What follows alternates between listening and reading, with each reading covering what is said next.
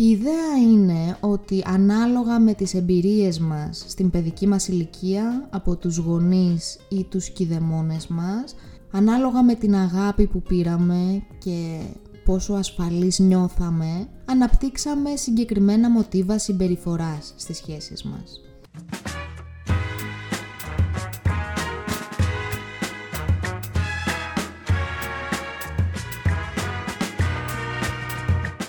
Καλώς ήρθες στο podcast Lukini Project. Είμαι η Λουκία Μιτσάκου, είμαι σύμβουλος προσωπικής ανάπτυξης και life coach και αυτό είναι ένα podcast προσωπικής ανάπτυξης που έχει σκοπό να προσφέρει έμπνευση και ψυχική ενδυνάμωση και μιλάμε για τεχνικές και εργαλεία που μας βοηθούν να βελτιώσουμε την ποιότητα της ζωής μας. Το Lukini Project έχει ως σκοπό να κάνει τον κόσμο καλύτερο με το να γνωρίσουμε καλύτερα τον εαυτό μας και φυσικά να μην ξεχνάμε πως πάντα υπάρχει λόγος για να χαμογελάμε.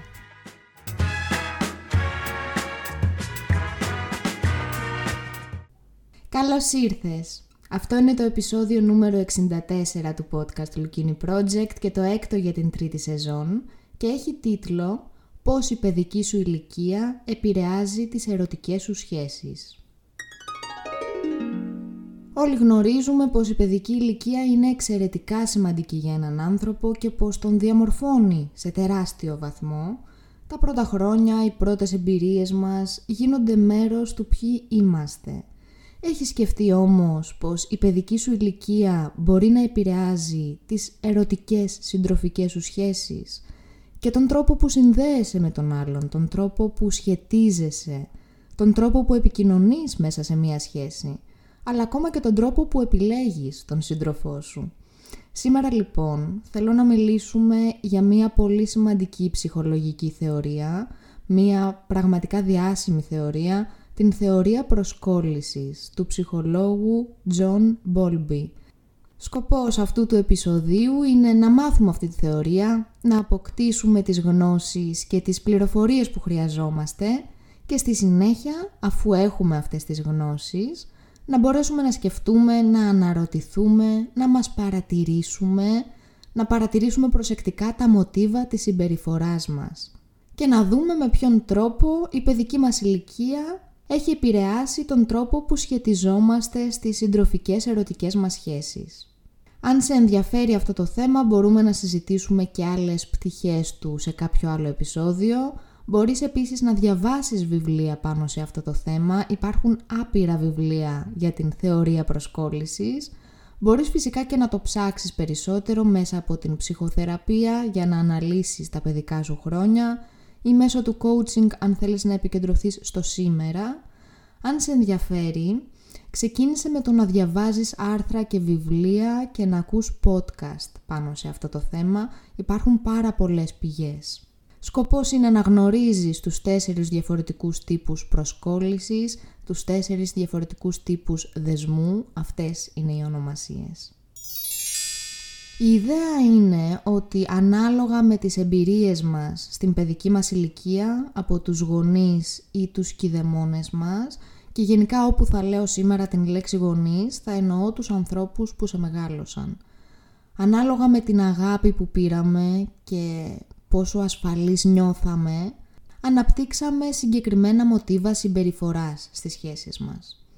Ε, ποια είναι τώρα, ποιες είναι οι ενδείξεις; Μπορεί να ζηλεύουμε πολύ, μπορεί να μην μπορούμε να εμπιστευτούμε τον άνθρωπο δίπλα μας ή να νιώθουμε πολύ στρες όταν είμαστε μακριά του. Είναι πάρα πολύ ενδιαφέρον θέμα, είναι πραγματικά πολύ ενδιαφέρον θέμα και μπορεί να την έχεις ακούσει ήδη τη θεωρία αυτή, αλλά μπορεί και όχι, γι' αυτό θέλω να την αναλύσουμε. Πάμε να ξεκινήσουμε. Υπάρχουν τέσσερα είδη δεσμού προσκόλλησης. Νούμερο 1. Ο ασφαλής τύπος προσκόλλησης, ο ασφαλής τύπος δεσμού που θεωρείται ένας πολύ υγιής τρόπος. Και μετά έχουμε και τρεις λιγότερο υγιείς τρόπους. Νούμερο 2. Ο αγχώδης τύπος προσκόλλησης, anxious. 3 προσκόλληση αποφυγής, αποφευκτικός, έτσι τον λέμε, avoidant. 4. Αποδιοργανωμένη προσκόλληση ή φοβική αποφευκτική προσκόλληση, disorganized. Ναι, το ξέρω πως είναι περίεργες λέξεις και στη μετάφρασή τους γίνονται ακόμα πιο περίεργες και πιο δύσκολες. Δεν μας νοιάζουν οι ονομασίες. Αυτό που μας νοιάζει είναι να δούμε πώς συμπεριφέρεται ο καθένας από αυτούς τους τύπους για να βρούμε σε ποια κατηγορία ανήκουμε εμείς.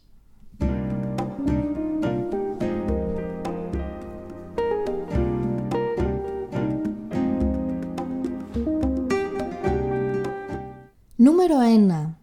Ασφαλής τύπος δεσμού ή προσκόλλησης. Αυτός είναι ο υγιής τύπος δεσμού. Ως παιδί, ο άνθρωπος με αυτόν τον τύπο δεσμού ένιωθε ασφάλεια.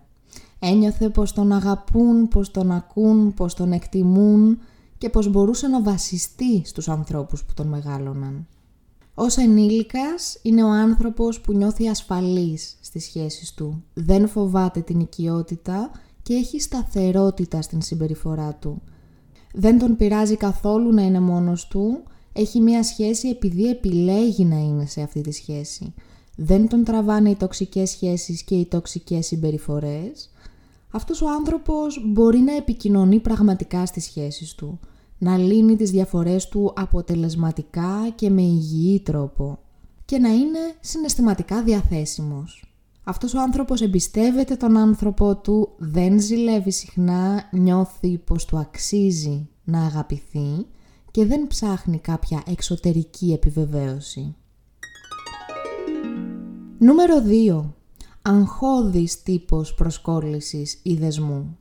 Πώς ένιωθε αυτό το παιδί; Δεν υπήρχε σταθερότητα στο περιβάλλον του. Οι γονείς του δεν φρόντιζαν τις ανάγκες του παιδιού και η συμπεριφορά τους ήταν απρόβλεπτη. Δηλαδή το παιδί δεν ήξερε τι να περιμένει.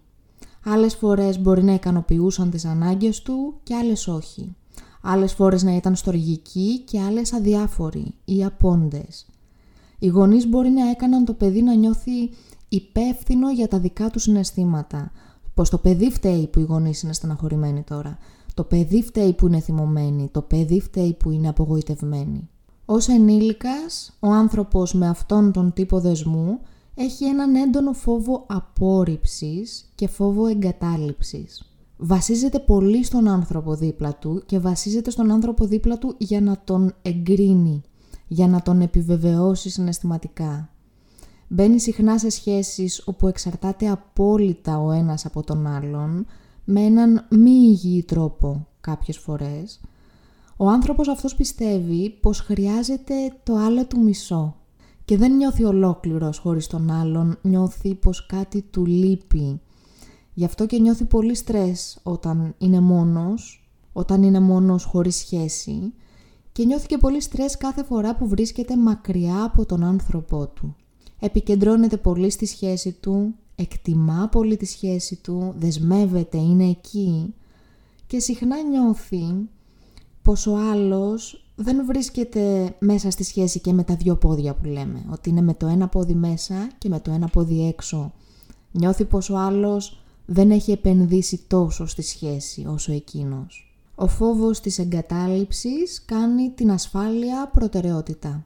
Και ο τρόπος να αντιμετωπιστεί το στρες που νιώθει είναι η στοργή και η προσοχή του ανθρώπου που έχει δίπλα του. Όταν νιώθει αυτήν την στοργή και την προσοχή, μπορεί επιτέλους να ηρεμήσει. Όταν λείπει η στοργή και η προσοχή από τον άλλον, τότε νιώθει μεγάλη ανασφάλεια. Ζητάει συνέχεια αυτή την προσοχή και μπορεί να νιώθει καμιά φορά ακόμα και απελπισμένος, νιώθει πάρα πολύ στρες. Δυσκολεύεται να εμπιστευτεί, είναι πολύ ευαίσθητο σε οποιαδήποτε κριτική ή κάθε φορά που νιώθει πως ο άνθρωπος του τον κρίνει και συχνά έχει χαμηλή αυτοπεποίθηση δυσκολεύεται να είναι μόνος και έχει την τάση να ζηλεύει. Συχνά κατηγορεί τον εαυτό του επίσης για οτιδήποτε πάει στραβά στη σχέση. Αυτός φταίει για οτιδήποτε πάει στραβά στη σχέση. Το παίρνει όλο πάνω του.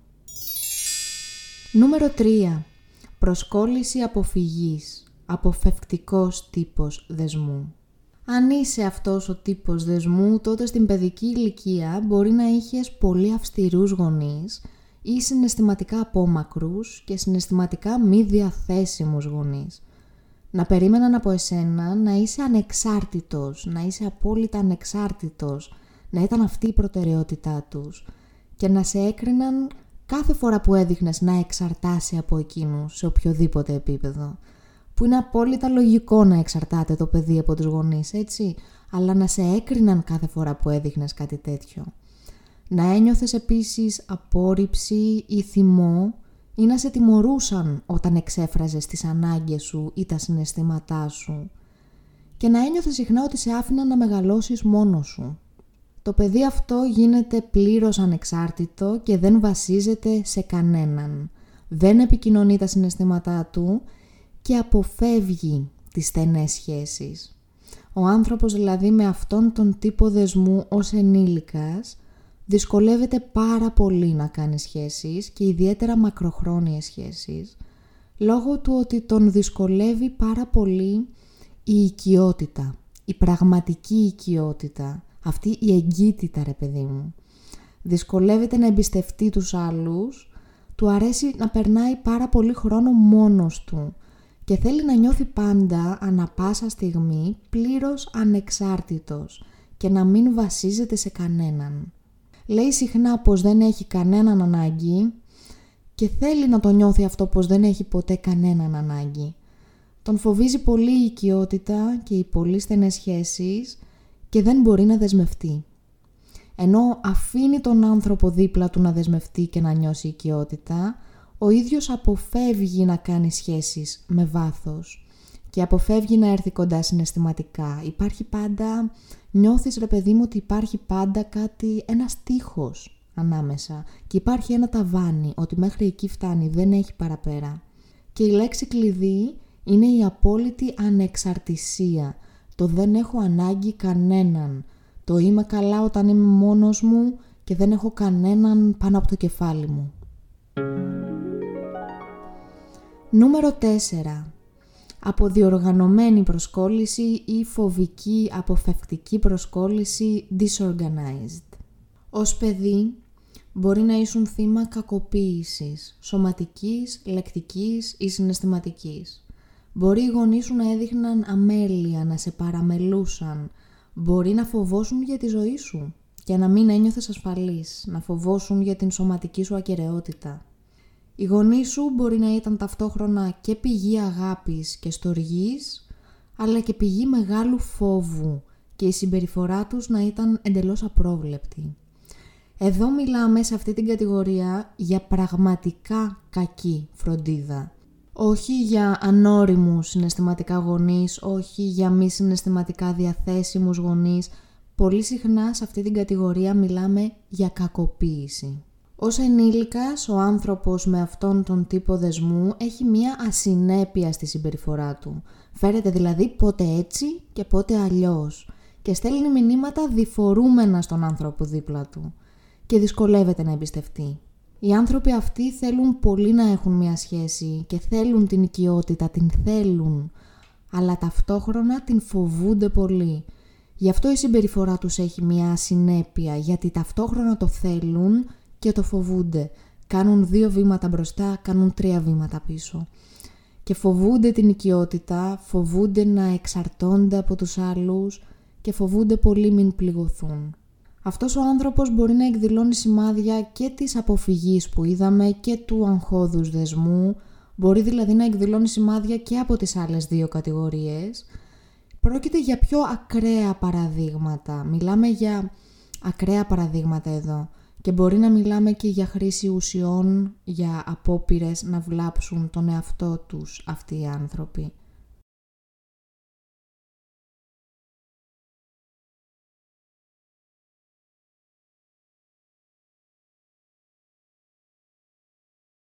Εσύ σε ποια κατηγορία ανήκεις; Λοιπόν, άκουσε ξανά το κομμάτι που αναλύουμε τα χαρακτηριστικά, κράτησε σημειώσεις, άκουσε χωρίς να κρίνεις τον εαυτό σου. Θέλω να είσαι απόλυτα ειλικρινής με τον εαυτό σου, να το ακούσεις όλο αυτό με ανοιχτό μυαλό. Αν δεν μπορείς να βρεις την απάντηση, υπάρχουν πραγματικά άπειρα τεστ online. Αν ψάξεις attachment styles, θα βρεις πάρα πολλά. Λοιπόν, θέλω να ξέρεις πως είναι απόλυτα φυσιολογικό να διακρίνεις τον εαυτό σου σε διαφορετικές συμπεριφορές και σε διαφορετικούς τύπους. Και θέλω να ξέρεις πως παίζει πολύ μεγάλο ρόλο και ο άνθρωπος που έχουμε δίπλα μας. Δηλαδή, ένας άνθρωπος ανασφαλής με τον αγχώδη τύπο ή με τον τύπο της αποφυγής μπορεί να δημιουργήσει έναν ασφαλή τύπο δεσμού όταν ο άνθρωπος δίπλα του έχει και εκείνος έναν ασφαλή τύπο δεσμού και να είναι και οι δύο ήρεμοι και να μην έχουν καμία ανασφάλεια. Αντίστοιχα, ένας άνθρωπος με έναν ασφαλή τύπο δεσμού από μόνος του μπορεί να εκδηλώσει μη υγιείς συμπεριφορές στις σχέσεις του μετά από κάποιο τραυματικό γεγονός. Δηλαδή δεν χρειάζεται να βρούμε ακριβώς σε ποια κατηγορία ανήκουμε, μπορεί να μην ταιριάζουμε σε μία κατηγορία. Χρειάζεται όμως να κατανοήσουμε τις συμπεριφορές και τις πηγές του και να δούμε ποιες μας κάνουν κακό και ποιες μας κάνουν καλό. Επομένως, μπορεί να βρεις αμέσως σε ποια κατηγορία ανήκεις, να σου είναι πάρα πολύ εμφανές μετά από αυτά που είπαμε. Αλλά μπορεί και να μην μπορείς να πεις σε ποια κατηγορία ανήκεις με σιγουριά. Αν ισχύει το δεύτερο, να ξέρεις πως δεν πειράζει καθόλου. Ένα ιστερόγραφο ως επίλογος. Λοιπόν, είναι σημαντικό να βρούμε σε ποια κατηγορία ανήκουμε, όπως είπαμε, ή να εντοπίσουμε κάποια μοτίβα συμπεριφοράς, άμα δεν βρούμε την κατηγορία ακριβώς, για να ξεμπλέξουμε το κουβάρι. Για να κατανοήσουμε ότι αυτή η συμπεριφορά μας οφείλεται σε συγκεκριμένες εμπειρίες μας στα παιδικά μας χρόνια. Να γίνει συνειδητό. Και από εκεί και πέρα, από εκεί και πέρα, έρχεται το ωραίο το κομμάτι. Από εκεί και πέρα, ό,τι δεν είναι λειτουργικό για εσένα, ό,τι σου κάνει κακό και ό,τι σου προκαλεί πάρα πολύ στρες και σου χαλάει την ποιότητα της ζωής σου, μπορείς να το αλλάξεις. Και αυτά είναι υπέροχα νέα. Μπορείς να αλλάξεις τον τρόπο που συνδέεσαι με τους άλλους. Δηλαδή επειδή έζησες κάποια πράγματα στην παιδική σου ηλικία, δεν σημαίνει πως είσαι καταδικασμένος να έχεις συγκεκριμένες συμπεριφορές καταδικασμένος να είσαι σε φαύλους κύκλους και να νιώθεις στρες και να νιώθεις μοναξιά και να νιώθεις ότι κάτι σου λείπει.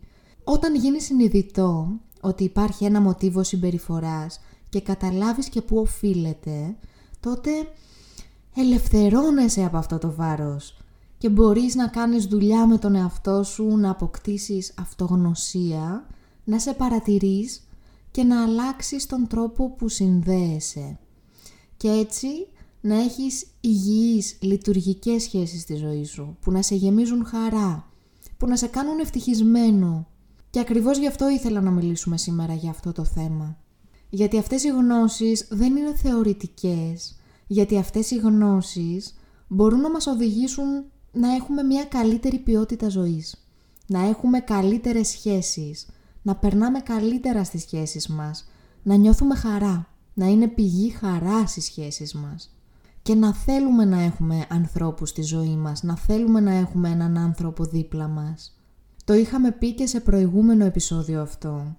Η υπερβολική ανεξαρτησία και το δεν θέλω να εξαρτώμαι ποτέ από κανέναν, δεν έχω ανάγκη κανέναν, δεν θέλω να έχω κανέναν πάνω από το κεφάλι μου, είναι πολύ συχνά μια αντίδραση σε κάποιο τραύμα.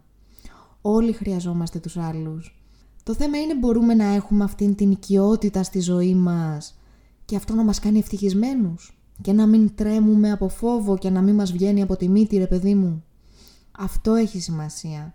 Να είναι καλύτερη η ποιότητα της ζωής μας. Και θέλει δουλειά. Σκληρή δουλειά. Θέλει αλλαγή. Η προσωπική ανάπτυξη δεν είναι πάντα ένας δρόμος στρωμένος με ροδοπέταλα, μπορεί να είναι δύσκολος. Να ανακαλύψεις πράγματα που να σε πονέσουν ή να πρέπει να κάνεις αλλαγές που να σε τρομάζουν. Αλλά είναι το μόνο που αξίζει στη ζωή. Και οι σχέσεις μας μας κάνουν ευτυχισμένους. Οι καλές μας σχέσεις μας κάνουν ευτυχισμένους. Έχουν γίνει πάρα πολλές έρευνες και όλες καταλήγουν στο ίδιο συμπέρασμα.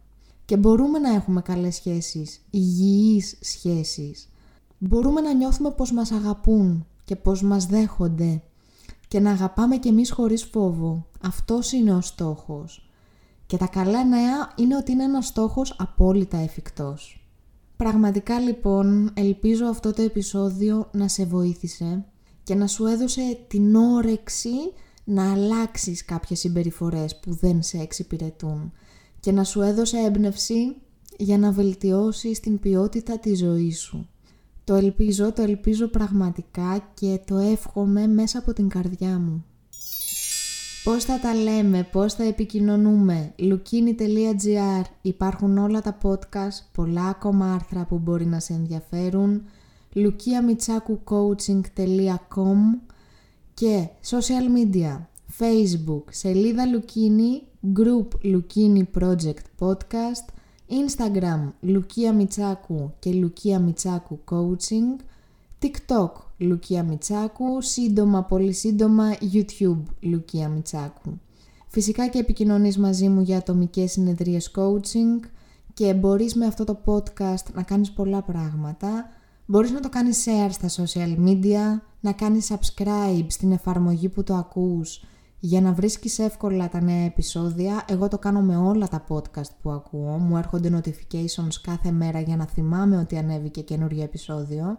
Μπορείς να το κατεβάζεις κάθε φορά το επεισόδιο για να το ακούς εκτός σύνδεσης όποια στιγμή θέλεις και μπορείς να προτείνεις και αυτό το podcast σε κάποιον φίλο σου, σε κάποιον άνθρωπο που πιστεύεις ότι τον αφορά το θέμα που συζητάμε και ότι μπορεί να τον βοηθήσει.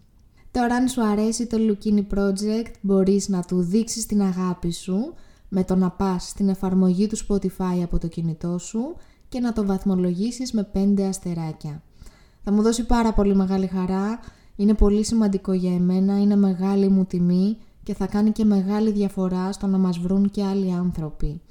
Ευχαριστώ πάρα πολύ όλους εσάς που το έχετε κάνει ήδη και ευχαριστώ και εσένα εκ των προτέρων που το άκουσες αυτό και σου ήρθε η όρεξη να το κάνεις. Να μην ξεχνάμε και ότι κάθε πέμπτη στις 7 το απόγευμα στο group στο facebook Lukini Project Podcast έχουμε την διαδραστική μας ακρόαση και μιλάμε για το επεισόδιο της εβδομάδας, ανταλλάζουμε απόψεις, σου κάνω ερωτήσεις και μιλάμε μεταξύ μας. Είμαι η Λουκία Μιτσάκου και σας ευχαριστώ πάρα πολύ για την ακρόαση, ευχαριστώ πολύ που με εμπιστεύεστε με τον χρόνο σας.